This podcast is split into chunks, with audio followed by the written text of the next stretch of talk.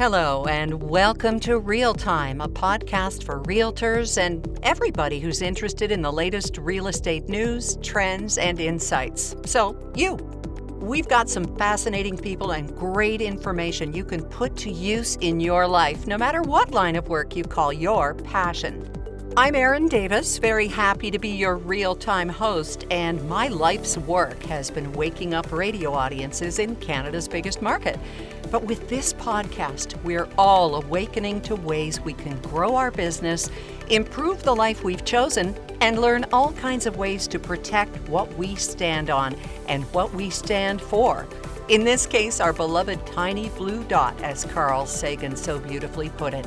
Earth Day is April 22nd, but if 2020 has taught us anything, and we have learned a lot, it is that we are truly all in this together. So grab a coffee, recycle that pod, and here we go with episode two of Real Time, brought to you by CREA, the Canadian Real Estate Association. His name is Chris Chopik, and he's green. Okay, usually when we refer to someone as green, it means they're new or they're envious. But Chris truly is green in the best ways possible. In fact, so green he makes me a little envious. He works hard to help us all to understand how climate change affects the homes we live in, where we want to be, and how we can save and even make money by moving towards sustainable energy. Chris is a Master of Design Studies and has served as an advisor in many capacities. But today, he's sharing his wisdom, his passion with us. Oh, and he's also been working as a realtor for a couple of decades. So let's spend some real time with Chris Chopik. Chris, it's such a pleasure to be talking to you today. Thank you for making the time to join Real Time. It's a pleasure to be here, Erin. Thanks very much for having me. We love guests who are passionate about, in this case, being green. So, why is green your passion? Well, it's interesting. For me, um, green is everything. Uh, so, uh, I think of quality of life as being the center point of the purpose of real estate where we live, why we choose to live there it's because my life is centered around where I live. And for me, being green includes going out to my front yard to the tree lined street on, on, my boulevard, um, going out to neighborhood parks and enjoying my, uh, my natural time, um, and having lots of places to recreate. Um, so being green very much to me is about uh, an integration of quality of life in everything that I do. Isn't it kind of encouraging in so many ways that people, a lot of people, have stopped rolling their eyes when you say green. I mean, we're it's becoming integrated into everyone's lives, not the outliers anymore. It's funny. I, I, I agree with you. I used to ask who believes in climate change, and that's a moot point now. Um, and uh, very much, you know, when I think of green, I think of context. Green for a, a commercial real estate uh, investor uh, is about saving green because the return on investment is there, and green for uh, an individual in a neighborhood might be very much about a local community garden. Can you discuss the overall housing industry, Chris, in relation to being green? Where are we now? Uh, well, in Canada, more than 10% of houses uh, have uh, either been built to a relatively high standard or have undergone uh, significant retrofits in order to be relatively green. That is, they're leak free, they've been sealed up, they've got good insulation in the attics, and they've got efficient heating systems. Um, and that sort of collage of, of uh, things makes a green home. Um, in addition, many of our homes are located in uh, towns which are walkable, where there are amenities locally available. We see the emergence of Walk Score as a prominent feature in the listings uh, today, uh, and because that's a feature that buyers are looking for. So generally, we're doing better than we have ever before, and it's really more relevant to more of our buyers. More millennials care, and as the marketplace becomes more aware of the value of a solar panel and how it works, of course, more people uh, then can seek those out, and uh, there's certainly a growing demand market for that. Chris, we're seeing more solar panels on roofs, aren't we? We're seeing more solar. Uh, the feed in tariff program in Ontario was a big uh, push on that front.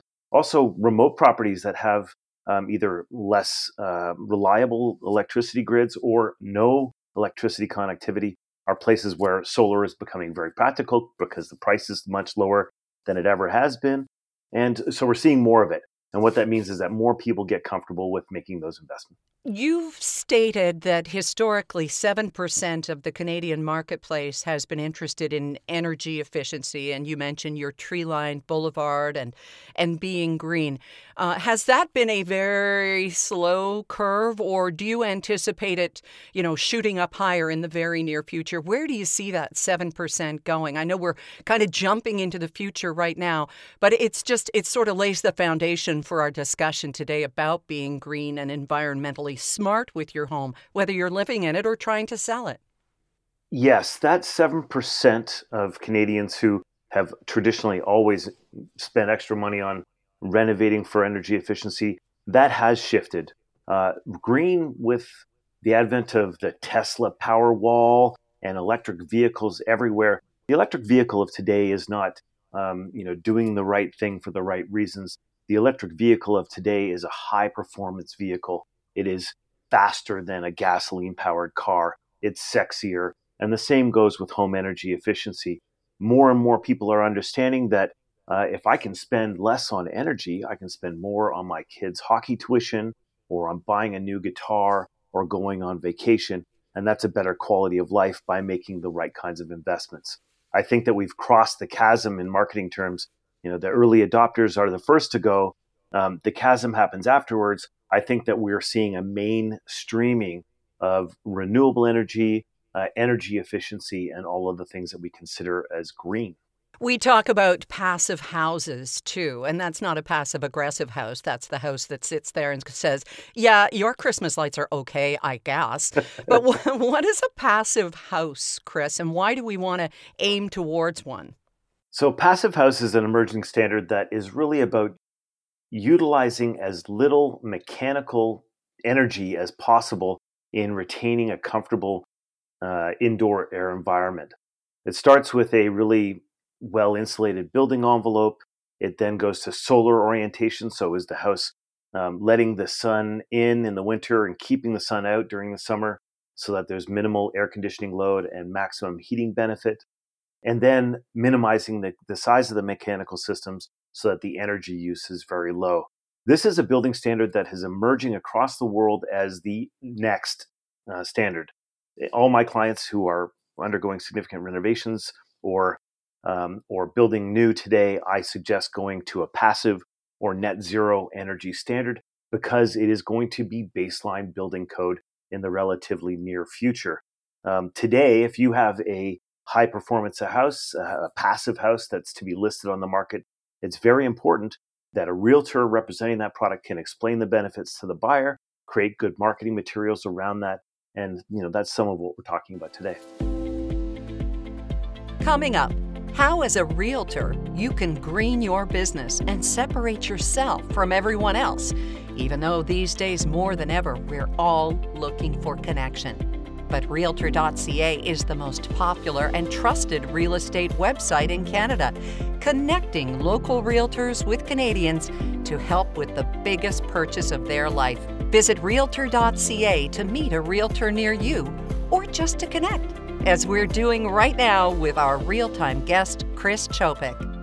Okay, let's talk about how realtors can green their real estate business. How do you go about educating people, I guess you could put in some ways, because there are people like me who are, you know, kind of green for dummies, if you will, on what makes a house even more saleable. It's a challenging business. We are in a very competitive business. It's a it's a me too value proposition. It's very hard to distinguish one realtor's brand from another.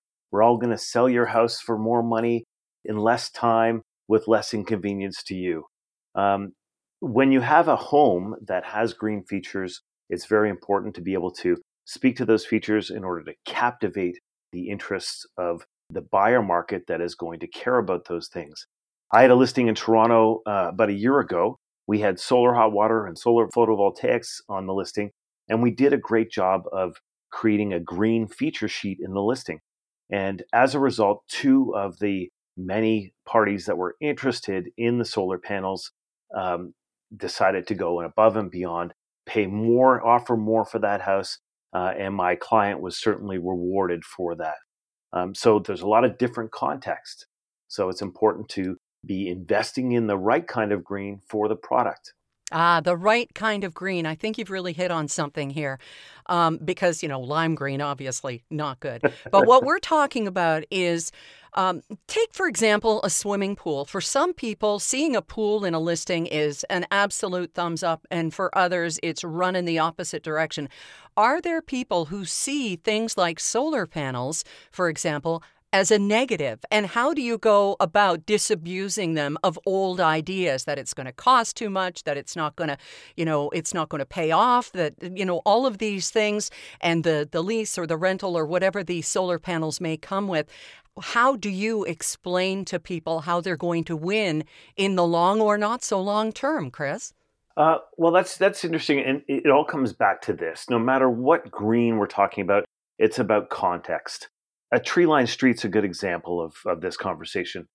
Very rarely, and I would say close to never, do my very green clients uh, come to me and say, I want to buy a house on a tree lined street. Uh, they will say, I want this many bedrooms and this many bathrooms, but they rarely can't come and declare that they want a tree lined street. Right. And I've heard stories from realtors who have moved into Energy Star certified houses and they didn't really get it until they lived there and they started receiving the bills and calling the gas company and saying, "Wow, is this real? Like is my is my heating bill only $50 a month?" Because that's really the that experience is what you have to convey when you're listing a property like that that this house is going to be very low cost to operate. And that's where the benefits lie. For me, the context of all of this, the context of green is how it affects the individual property owner. If it's going to affect them by a lower cost of operation, great. If it's going to give them a more luxurious living environment because it's going to be warmer and cozier and quieter, then these are the benefits that we want to explain to the buyer. Should homes with green attributes be marketed differently? Chris Chopik answers that question and how you might do it coming up. Hey, have you seen our living room? Well, not mine. Realtor.ca Living Room. It's the source for free, engaging content for your social feeds. From key 2020 housing trends to design tutorials, Living Room is here to bring you entertaining and inspiring articles. Now, back to Chris on Real Time. So, should homes with green features be marketed differently from traditional homes in terms of maybe tying into the emotions? You mentioned earlier, you know, you're going to have more money uh, for your kids' hockey, you know, equipment and all that, or maybe you take that family vacation you've been putting off. How do you go about tying in emotion to green, Chris? You're right. The emotion is what wins the day in the sale of real estate. So, a good emotional experience that is, you know, the flowers and the baked cookie smell. All of that's part of listing a green home. Uh, what you're doing is you're adding to that value proposition. You're adding peace of mind against the cost of living. Uh, that is, if energy prices go up, your cost of living will be relatively stable. Um, and uh, also, peace of mind. There is a thing called climate change anxiety. We're all feeling it. We see the changes that are happening outside. What do we do about it? Well, investing in a home that works better, that's more comfortable and luxurious, and that also happens to do the right thing by using less energy, that's a way that we can ameliorate the stress of climate anxiety.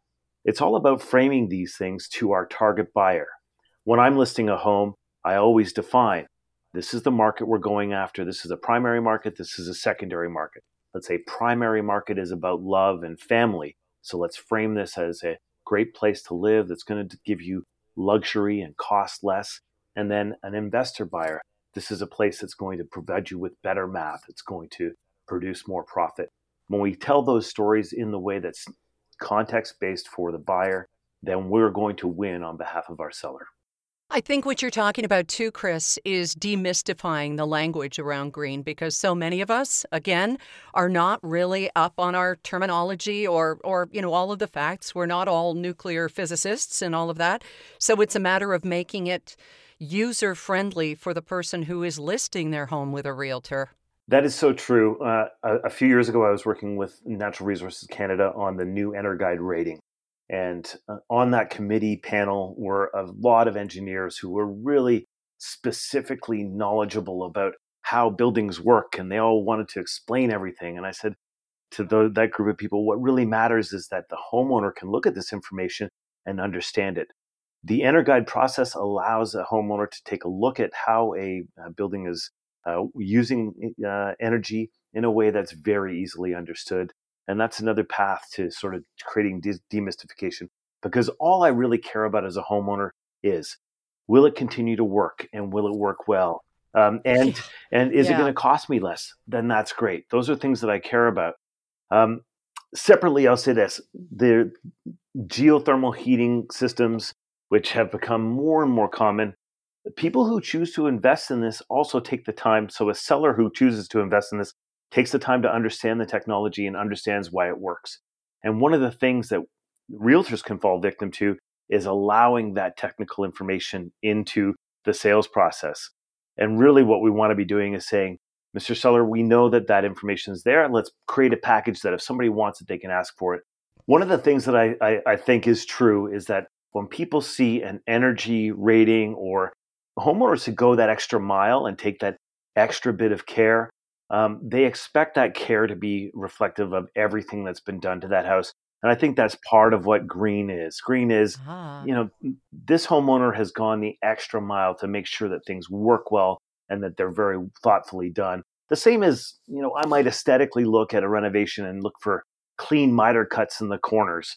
Those clean miter cuts are going to tell me that somebody was also attentive about insulation in the walls Green is the same. Going the green mile, to quote a movie title. And what if somebody pulls up in a Tesla or a Prius and uh, wants to go look at a property? That ought to tell you that they're going to be looking for a charging station. How do you go about maneuvering that little dance? well, uh, my first experience with this particular scenario, I had a, a condo listed, and uh, we had a buyer who drove Tesla, and uh, we had to explore whether we could get a charging station into the spot in the condo. At the time, the condo board said no. Oh. Uh, the regulations have been changed so that that's it's not possible for the condo board to say no anymore. However, there are considerations. So if you can imagine owning a Tesla and having street parking in the city of Toronto and running an extension cord from your front, front door to the sidewalk, that's probably not a very practical approach. Right. Um, the so you either want to be close to a public uh, charging station in let's say if you go to montreal there's charging stations all around at public places like libraries and you do not need to be charging for 24 hours straight. They're phase three charging stations. They charge very quickly. Uh, so one one idea would be be close to a charging station. The other would be make sure that you've got autonomous control over a power source like a garage um, where you can put a charging station in in order to uh, to have uh, have that on your own property. Coming up, do you know what NAR stands for? Is it new and renovated? Nice and roomy? Not a risk. The answer in a moment, but here's a hint. If you guessed none of the above, well done, you're on your way to the Tournament of Champions. And speaking of winners, not only are they experts at finding you the right home, a realtor can help get your house discovered. Find a local realtor by visiting realtor.ca today. Now back to our CREA real time special guest, Green Guru, Chris Chopik. Now, you mentioned EnerGuide, and that got my attention, of course, because Everybody sees that sticker when they're looking for an appliance. What is the NAR green designation? Is that kind of like a big EnerGuide sticker on the house? Explain that to us, would you please, Chris? Absolutely. So, NAR is the National Association of Realtors. It's an American organization, and they have um, something like a million members uh, who are realtors across the United States. Um, a few years ago, uh, the NAR approached me to Canadianize the green designation. So that's not only about c- spelling color in the Canadian way, but it's also about um, about being relevant to uh, colder climate zones. Because as you head north in Canada, it does get colder, and more insulation is required in walls. And we also have regional differences in energy mix. So if you live in BC, m- most of your uh, electricity comes from hydro. Uh, in Ontario, we have nuclear, very different energy mixes across the country. So we Canadianize that. So an NAR green designation is uh, a designation for realtors who are interested in understanding how sustainability impacts our business. And I'll, I'll put that in really quick terms. Uh, we have a car intensive business, so there's a carbon footprint. We have a paper intensive business, so there's trees coming down. And how do we green those practices? And then how do we represent products in the market that are green products with solar panels or well insulated building envelopes or electric vehicle charging stations? Um, so the green designation equips realtors to uh, to tell those stories as effectively as they can be told, to green our, our own businesses, and then to become part of a referral network that is across the continent where we can be in touch with other green NAR green designees in other marketplaces to learn from them, to, to share data, and to refer business. You've come up with just a couple of really quick and simple fixes, just in passing almost there, Chris. Let's go back to those for a second. Uh, you talk about, uh, you know, the trees that are being used in all of the paper um, and and driving just staying at home, which is something with which we are all very familiar now, but working from home is a huge first step. Would you let your clients know that uh, that that's what you do, say one day a week? I, I love that solution. Uh, it, it's it's amazing how much time efficiency we find when we actually allow ourselves to have some discipline around scheduling. Um, one of the things that I've always taught when I teach the NAR designation is that um, the most fuel efficient car is not a particular car. It's one that is parked. A parked car is the most fuel efficient car. Mm. So why not make Mondays work at home Mondays and let your clients know it's very rare that we're going to get new listings that come out on Monday, so we don't have to, you know, be panicked about missing something. Um, and you can put that into your communication strategies and say, I've decided to do the right thing. So I'm I'm every Monday I'm working from home.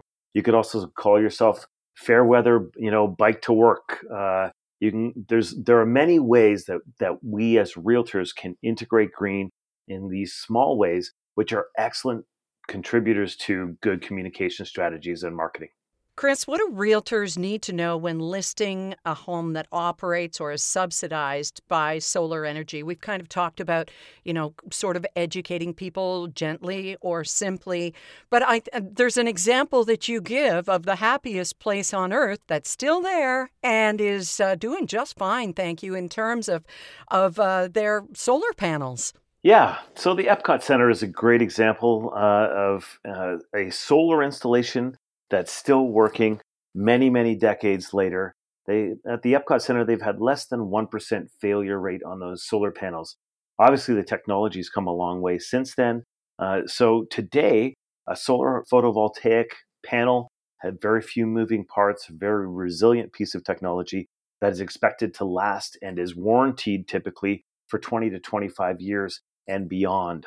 So uh, it's a it is a very reliable technology.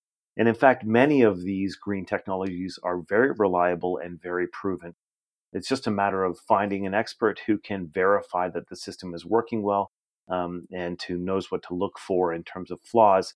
But for the most part, this is a technology that works, is proven, and that homeowners can rely on.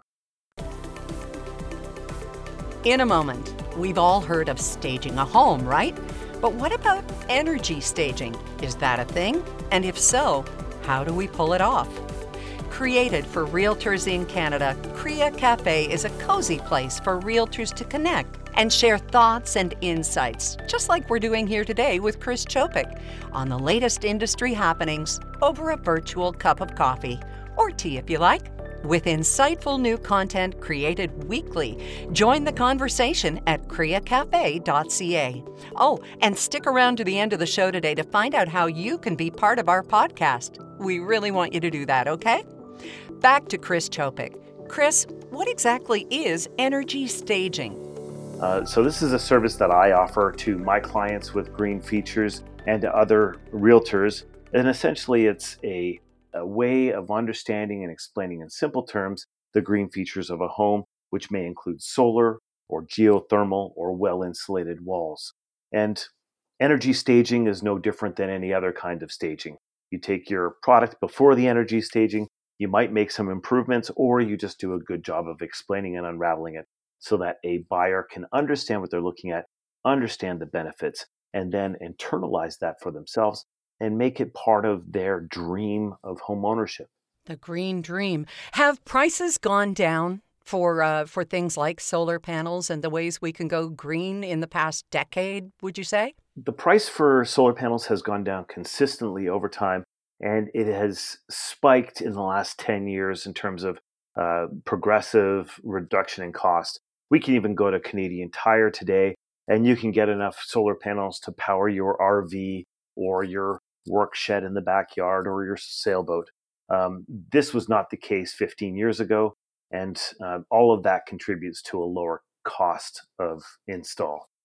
And across Canada, we have different regulations, don't we, that dictate where panels should be installed? It's not one size fits all right across this great land of ours. The uh, we have a regional energy mix, which is very diverse. So if you're in BC or if you're in Ontario, you're going to have a very different experience. However, the sun shines everywhere, so solar is practical and implementable in any energy regime. The idea of payback, though, is based upon a uh, the offsetting of costs, and so the payback period might be longer if your electricity costs are very low. Province of Quebec has remarkably low energy costs for electricity, so it might take you a little longer to, to pay back the investment in solar in Quebec, but uh, generally speaking, it will pay off and it'll pay off well within the life of the technology. Are the governments, the regional, the provincial governments, keeping up, do you think? Or ideally, what would you like to see, Chris? Well, there are a couple of things uh, with respect to regional governance that are really important. One of them is uh, in Ontario, there was a feed in tariff program that created an incentive for individuals to pay for the capital costs of solar as a con- contribution to energy production.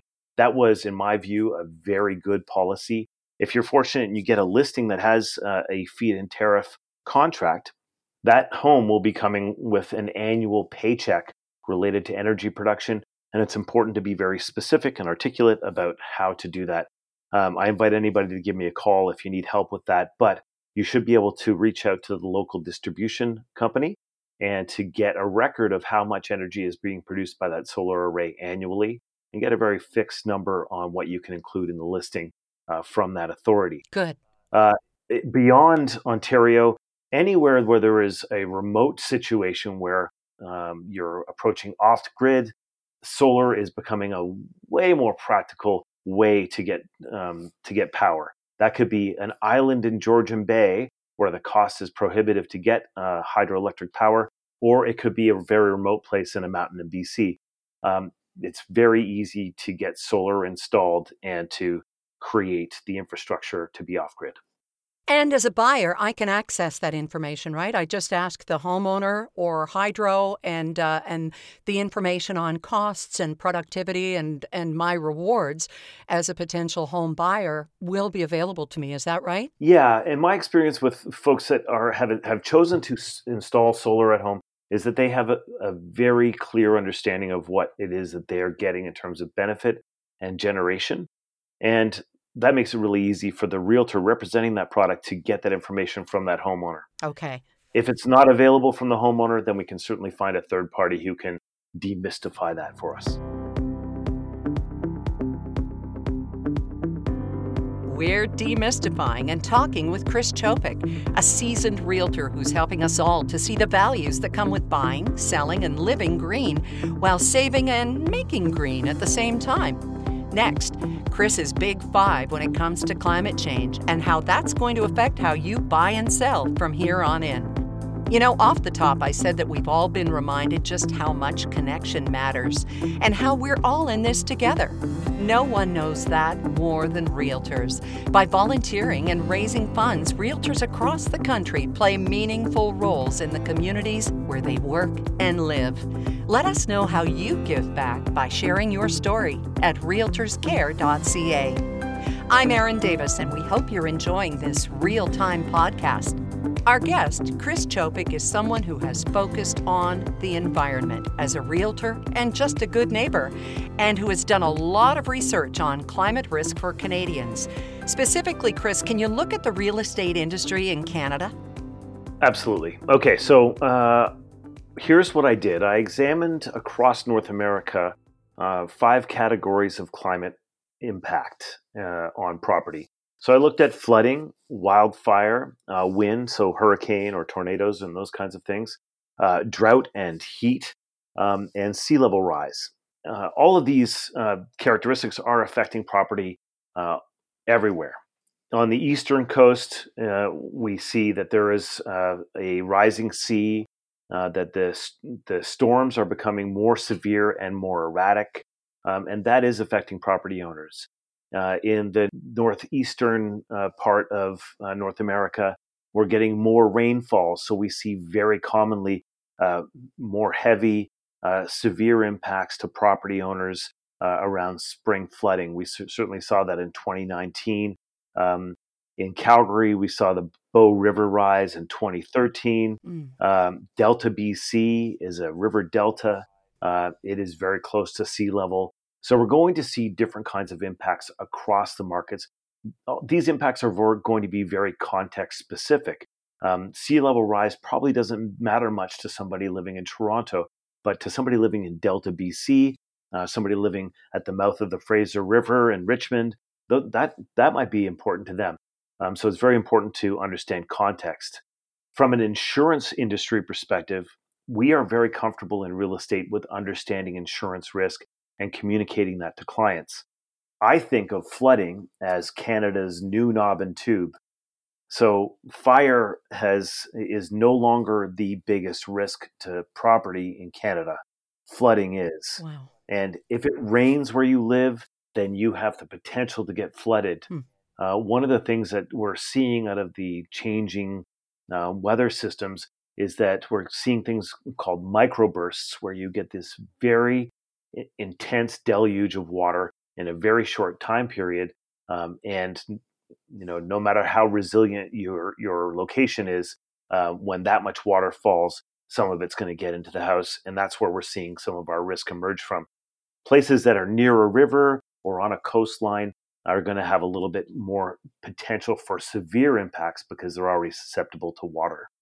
Uh, but flooding is the new fire as it relates to insurance, and that's going to be something that we're going to see more and more of in the next 10 years within the Canadian real estate context. Are you foreseeing a time in the not too distant future when information like water rising, the history, the susceptibility, um, the the charts that show it's going to be happening more and more in a particular area are going to be market wide? That the that the consumer is going to be more protected in terms of caveat emptor, if you will. Emptor is a great way to understand this. So, buyer beware. A buyer can only be aware of risk that's publicized, and so there's there is a lot of knowable risk uh, related to flood in particular um, that is currently held quietly by conservation authorities and municipalities. So that that's not currently disclosed. I think that we're already seeing court cases where um, developers and realtors and others are being named and that is going to create the requirement of disclosure. I think we're going to see some kind of climate risk index disclosure within the context of real estate across the continent, certainly within Canada. The government has promised that they're going to release flood maps, and uh, many municipalities have access to that data now. It's just a question of who assumes liability if we release that data. Nobody wants to make anybody's property worth less. However, um, in the release of that data, we may discover that parts of our marketplace are more susceptible, and there is a question about what the impact to value is going to be. Coming up, some fun with Chris, a lightning round we call open house, and should realtors have a say in where homes are built? You know, from informative neighborhood guides that span the country to key moments in history that influenced interior design. Share the latest trends and insights from your source for all things home, Realtor.ca Living Room. Now back to Chris, and stick around for your own moments of inspiration as shared with us. Let's wrap up before we get to our open house, Chris, with uh, with a look forward, a look to the future, a look at positive impact. Can or should realtors influence how homes get built, and what role can realtors play in the bigger picture of home construction? Okay, let's take the first question first. Okay. Uh, so, can can and should realtors get involved in how and where uh, houses get built. I think that we have a, an, a real opportunity uh, if we pool our knowledge of what makes people happy in their homes uh, together. We probably have greater insights than no amount of uh, that no amount of market research data can supplement. We know more about the dream of home ownership as an industry than anyone else, and who's better positioned to offer good advice on how to do it better. For me, what I see are that my clients like to be in neighborhoods with tree lined streets, local parks, and places that they can walk to where they can get the basics of everyday life.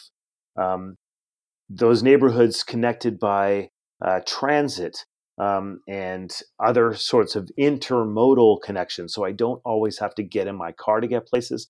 Those are the kinds of things that I see making people happier. Uh, mm-hmm. Uh, my clients will often ask, could they please be close to a subway stop so that they can read a book on the way to work instead of, you know, um, making hand gestures at the people in the next car. We're all for that, making the world a happier place. And it can start right in your own backyard. I mean, you've talked about where you live. They put on a local Green Party home show, and uh, and and people show off their native plants and and things like spray foam insulation. It's all just kind of an exchange of ideas and helping to shop and invest locally. I think that's the you know that local economy piece. I think is becoming very acutely uh, present for most people today. Um, our local food economy and all of that. What I say to realtors when I when I teach the NAR green designation is they are already involved in their communities, and the best thing they can do is to find their own passion and then connect with community members who are of like mind to see what they can do to bring that passion to more of their clients and to their colleagues. Uh, a colleague of mine uh, at my office uh, is very into trees. Uh, she is the urban forest evangelist, uh, and she and I have great connections. And I see when I see her marketing, her marketing includes talking about the value of tree lined streets. I did a study in 2014 in Toronto, and I compared four neighborhoods and their property values. They were all in the same school district. And what I found were that tree lined streets uh, produced 9.5 to 18.5% more resale value. Um, but discovering these things for yourselves as a practitioner in a neighborhood allows you to tell great stories and to convey that uh, to the marketplace locally. Mm-hmm. Okay. Let's have a bit of fun before you go, Chris. it's a feature we here at Real Time call Open House. You're ready to go? I guess so. All right, Open House. Was Kermit the Frog wrong? Is it, in fact, not so hard to be green and you can't lose if you go chartreuse? chartreuse is my favorite color green. I think oh. it's uh, it's most it's most visible when you're on a bike in traffic. Um, the uh, it's not that hard to go green, and everyone can do it in small incremental ways. This doesn't need to be perfect. It just needs to be something. So choose to do something, and lots of little somethings add up to something meaningful. All right, next. What's the least expensive step you've taken toward going green? You've already mentioned your bike, so that's off the table. Uh, least expensive uh, way to go green is to use the power in your finger. That is, use your, your power to switch off, turn those lights off, uh, turn that porch light off all night long, and uh, and just use your senses uh, and use the power in your finger. All right, and finally, what sport celebrates victory with the green jacket? It's the Masters. Yay! Well, oh, sorry, golf clap.